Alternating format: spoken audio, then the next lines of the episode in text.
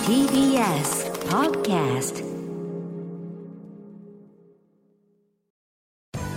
時系学園コムグループプレゼンツあなたの夢は何ですかこの番組は時系学園コムグループの提供でお送りします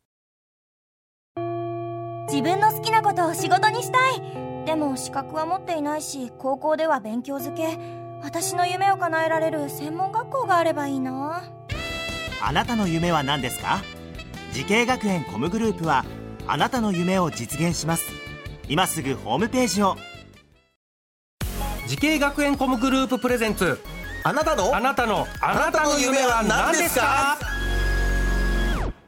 こんばんは浜谷健二ですこの番組は毎回人生で大きな夢を追いかけている夢追い人を紹介していますあなたの夢は何ですか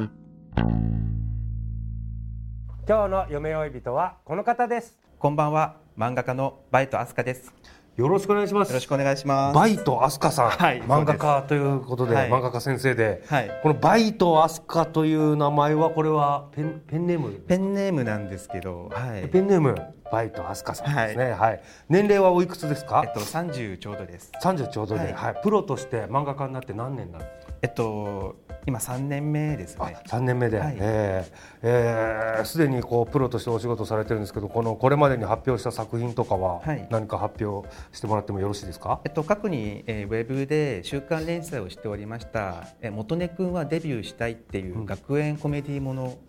と、えー現在がですね。はいあのこちらの単行本が出てるんですけどあ単行本が出てますねはい、こちらあの原作が小説ラノベ小説の、えー今日も絵に描いた餅がうまい」っていうおお、はい面白いタイトルですね。 面今白いタ日イトルも絵なんにですけど描いた餅がうまい。はいとんちが効いてますね。そうですね絵に描いた餅ね、はいえー食べられないはずなのにこれがうまいとこれどういう料理系の漫画なのかな。 えっなと、んだこちらがですね主人公が絵をあの描くのが大好きな主人公でえー画家の主人公。そうですねであのある日ちょっと異世界に行ってしまう話なんですけど、うんそこでこの子があの描いた絵がうん実体化するっていう能力があるんですよあ。ーなんかファンタジー系のやつですね。そうですねで一番最初にあの絵を描いて出したのが餅だったんですよね、はいでそこからかけて多分タイトルも「絵に描いた餅がうまいと」まあ、このことわざをかけたようななるほど、えー真ん中にあるの餅ですね。あれ餅ですねこ れで絵に描いた餅が出てきて、それが食べ、食べられる。食べられる餅が出てきたっていうとこなるろかほらあの物語が面白そうですね。結構面白いので、はい、ぜひどういう風に展開していくんだろうこれ面白いな見てみたいな 内容的には結構スローライフものなんですけど、おーはいなんかちょっと異世界ではあるけどちょっと日常を切り日常取っのた感じの、はい、ただやっぱりアクションとかももちろんありますしあるんだいろいろもう結構楽しい要素があらある話なので今これ一巻ですけど、はない何巻今出てるのかな今で一巻だけ一巻目がはい、もう5月に一巻が出てたというなのでえはー、いちょっと気になる方はね、ちょっとはい本屋さんで手に取ってもらってください。よろしくお願いしま本す当に今日も絵に描いた餅がうまいというタイトルですね。ははいい。さあそんなバイトさんが、えー漫画家を目指したきっかけっていうのは何なんでしょうはか。い、えっとこれちっちゃい頃から、もうほんただ絵を描くのが好きだったっていうだけで、うんうんもうそれだけであの小学生の頃から、もうなんとなくあ自分は漫画家になりたいなっていう感じだったんへでーなんか特別なきっかけがあるわけではなかったんですあよ、のちっちゃい頃小学校の時とかですか。そうですね絵がうまかったんですか。うまかったと思いますねうまかった。 子供にしては。なんか小学校の時とか、漫画とか書いたりしてたんですか。してまししてオリジナルの漫画をノートに書いてノートにねはい、休み時間とかに書いて、うん学校の先生に見せて花丸もらったりとかあら。してましたね。ここ漫画家になるという夢に向かって学んだ学校とコースこちらをお願いします。 はい、福岡デザインテクノロジー専門学校プロ漫画専攻ですね。うん、プロ漫画専攻っていうのがあるんですね。はいじゃあその学校生活で、はいえー特に学校の方でですね、記憶に残ってるなんか恩師の先生とかいらっしゃいますか。あのーこれうん。一人の先生と結構毎回のように口論してたへタイえ。ミング結構あって、うん。なんかその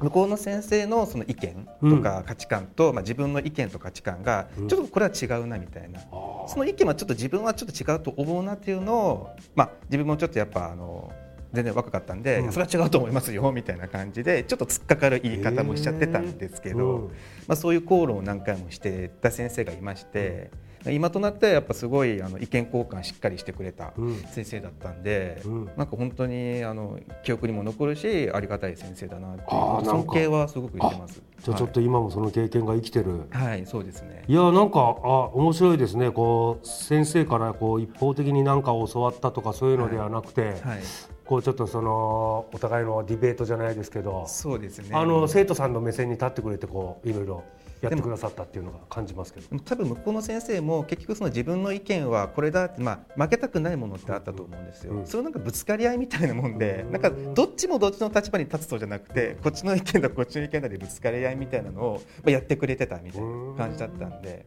はい、でその先生には卒業するときにあのいや絶対漫画家になりなさいよって言って卒業したんで、うやっぱ今漫画家になれてるんで、うんあのありがたいなって思ってます。なるほどね。さあ、まあバイトさんのようにですね、漫画家を目指す後輩たくさんいらっしゃると思いますけれども、ぜひバイトさんの口からアドバイスをお願いします。はい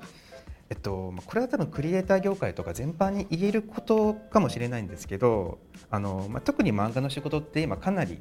えっといろんな幅増えてきているんですけどあので漫画家のなり方も一つじゃないわけですよね、出版社に応募するやり方もあればその SNS に投稿してうそれがバズって作家になるっていうやり方もあるんでやっぱそういうなんか選択がいっぱい増えてるんで自分が何を選択するか何を得意かっていうのをしっかり自分であの見極めたりするっていう行動は大事かなとも思いますしででやっぱりその若いうちっていうのは焦って結果を残す期間じゃなくていろいろなことをやって失敗を積んでいく期間そういう準備期間だと思ってるんですよ。なのでやっぱ年齢もう自分が何歳かだからだとかそのそういうなんか今こん上いほ他の人と比べるとかそういうのをなしにしてやっぱいろんな経験をして、そこの失敗をした上でその成功につなげるっていうのをやってほしいので、あのもうどんどん失敗してほしいなと思います、うんうんいろんなことやって。ああ、でもなんかちゃんとしっかり下積み期間があったバイトさんならではのアそうドですねバイスですね。はいでそれやっぱり経験が生きてるってことですもんね。そうですね絶対生きてくるから、まあ特に今の時代だったらいろんなえーデビューの仕方あるからいろいろ試してみたらいいんじゃないかと。そうですね、はい、素晴らしいアドバイスだったと思います。さあ、そしてバイトさん、これからのもっと大きな夢あるのでしょうか。聞いてみましょう。バイトアスカさん、あなたの夢は何ですか。私の夢はアニメ化などの映像化です。うん、やっぱ作品が映像化、やっぱアそニうメですね。はいやっぱアニメでかいですね。アニメになったらまた映画とかいろいそうろですねできますもんね。は夢広がりますね。もうそのどんどん広げていきたいですね。ねいやーぜ ひ、えー絵に、はい今日も絵に描いた餅がうまいの、はい、映画化、そうですねはい、こちらよろしくお願いしぜます。ひアニメ化、えー実現させてください。はい、はい、頑張ります。応援してます、はいさあこの番組は YouTube でもご覧いただけますあなたの夢は何ですか TBS で検索してみてください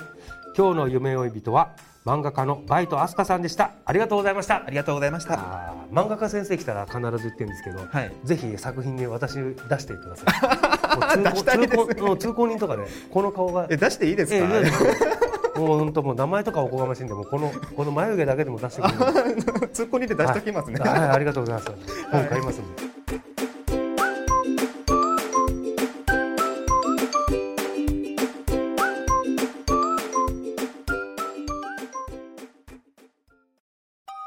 動物園や水族館で働きたいゲームクリエイターになりたい何歳になって人々を感動させたい時系学園コムグループでは希望する業界で活躍したいというあなたの気持ちを大きく育てます